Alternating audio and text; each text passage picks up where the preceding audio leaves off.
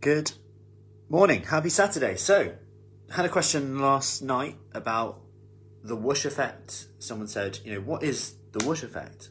Um, can you explain it? And and also with regards to how this relates to quote unquote slow weight loss. Now, the whoosh effect came about from a hypothesis and a theory based on actual lean lean dieters in many cases. So people who have already lost a bit of weight, and that what can sometimes happen is people aren't losing weight, they're following it, then all of a sudden they drop four pounds or they just feel lighter, they feel less squidgy. And the hypothesis is that when you lose body fat, body fat not weight here, your fat cells fill up with water before they are essentially breathed out in some cases um, until they disappear like sprinkle dust. So, pixie dust. Is that the one? So, um, I just wanted to go over this and whether this is how relevant this is, one, and why, what this leads to. So, I'm guessing that they asked the question because because they were thinking about you know slow weight loss, what's going on here. Now, it could be something to do with this. It's normally to do with one, water fluctuations. Water fluctuations will happen naturally, and it could be something to do with this process, providing you're in a calorie deficit. Because the the key thing is here is that they're in the calorie deficit. Okay, so they get this. They don't just get this sudden whoosh from not. You know, they've been consistently in a calorie deficit to lose body fat, not necessarily weight here. Okay, so you're going to get natural water fluctuations anyway, but and women will generally fluctuate up to four pounds a day. So remember that. Number two, your carb intake, your salt intake, your sleep, all these things can impact how much you handle, how much water you store. Not to mention that if your carb intake goes up, you store four grams of water for every gram of carbohydrate that you store. Not as fat, just in your muscle so that you've got that energy. It's called glycogen. So you store more water. And uh, as a result of that, the scales can be up and down.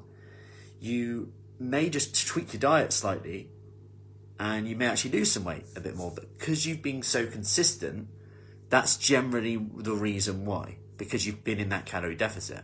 But it's a reminder here that the weight isn't the only measure, and that if you're just using weight as a measure, you'll probably get frustrated very quickly because it can be up and down.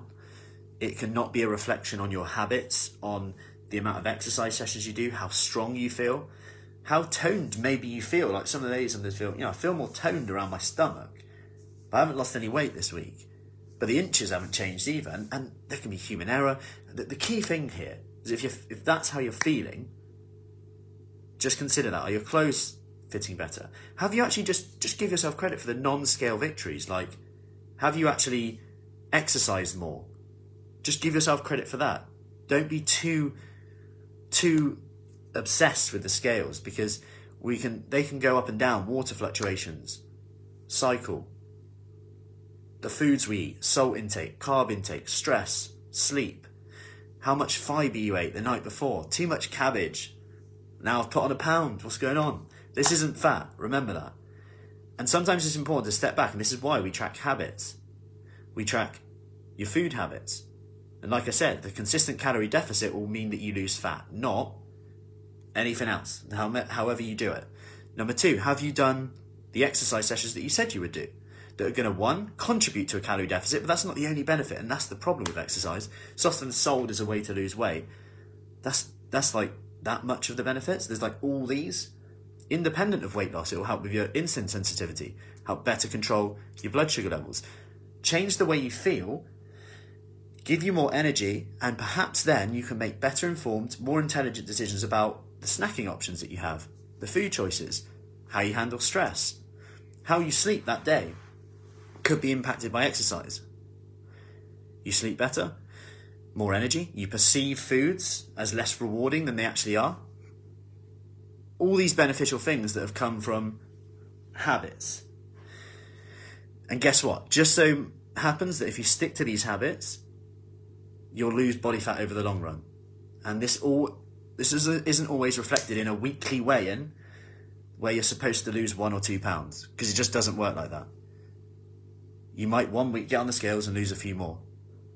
And that's why sometimes, and this isn't for everyone, if you're obsessed with the scales, either, sometimes I just recommend get rid of them, focus on the habits, come back to it as and when, because if you're putting too much emphasis on it, that voice comes out and goes, Oh, look, you did all that work for, for half a pound or, or no weight loss, but actually, just consider that how far you've come already with your habits, because sometimes it can just take a, take a while. Like, you've got to consider, and I, I say this to some of the ladies, when you're starting to exercise and you haven't lost weight, the exercise can actually be the contributor to that. If you're maybe a bit sore, you've got muscle damage, you retain more water. If, at the end of the day, exercise creates inflammation short term. You're actually damaging your muscle fibers. See, exercise is damaging.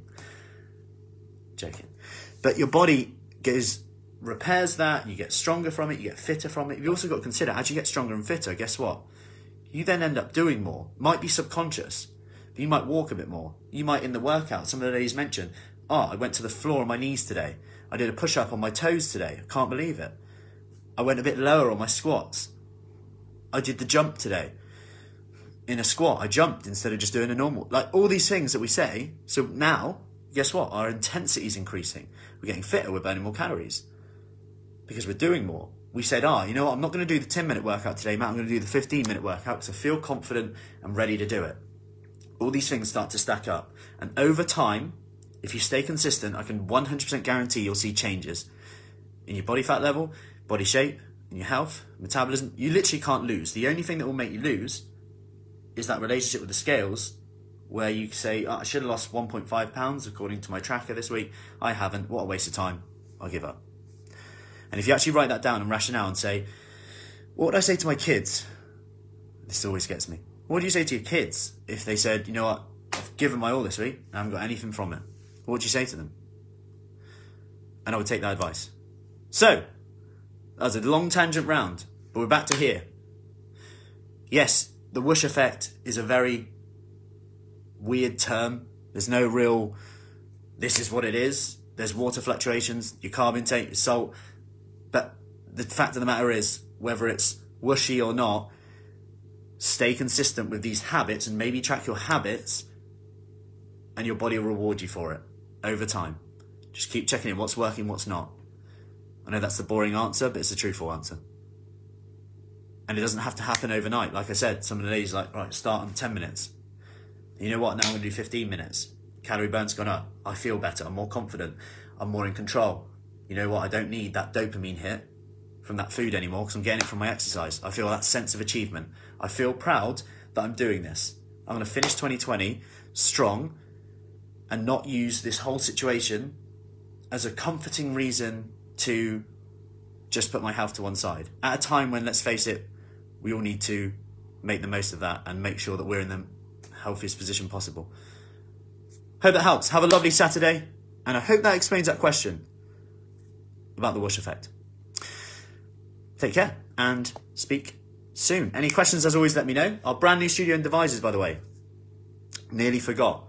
Nearly forgot. Opens on the 3rd of December. And we reopen in Marlborough, a ladies only studio on the 3rd of December too. 28 day kickstart. Last blast before Christmas. Finish 2020 strong. If you want more information on that, do let me know. Send me a message. And have a lovely Saturday. Is our habit challenge today, so I'm off to do our habit number. I think we're on habit number seven. We've got a habit a day going on in our private support group at the moment small habit a day, really simple habit that you can apply into your lifestyle without having to get a big ingredients list, shopping, or anything like that. Have a great day. Speak soon, okay?